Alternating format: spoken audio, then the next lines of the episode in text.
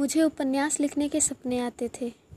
कहानियाँ लिखने में जब भी किसी कहानी से उपन्यास की खुशबू आने लगती तो मेरे हाथ कांपने लगते। क्या ये उपन्यास है? मैं बार बार उस कहानी से पूछता। कहानी को उपन्यास होने में कभी कोई दिलचस्पी नहीं थी।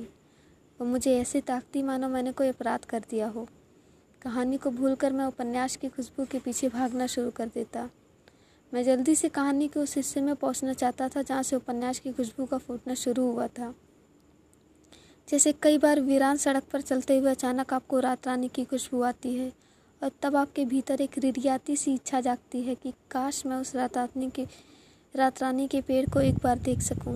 मैं बस एक बार उस रात रानी के गले लग जाना चाहता था। उसे उपन्यास के इंतज़ार में ज़ाया हो जाने के किस्से सुनाना चाहता था। शायद कहानी में उपन्यास की खुशबू के पीछे भागते हुए मैं एक दिन उपन्यास तक पहुँच जाऊँगा। कब भ्रम ही मेरी गलती रही थी।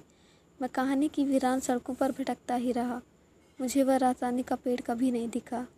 कुछ देर में कहानियों से उपन्यास की खुशबू आनी भी बंद हो गई थी और कहानियाँ अपनी नाराज़गी में जहाँ थी, वहीं अनशन पर बैठ गई थी।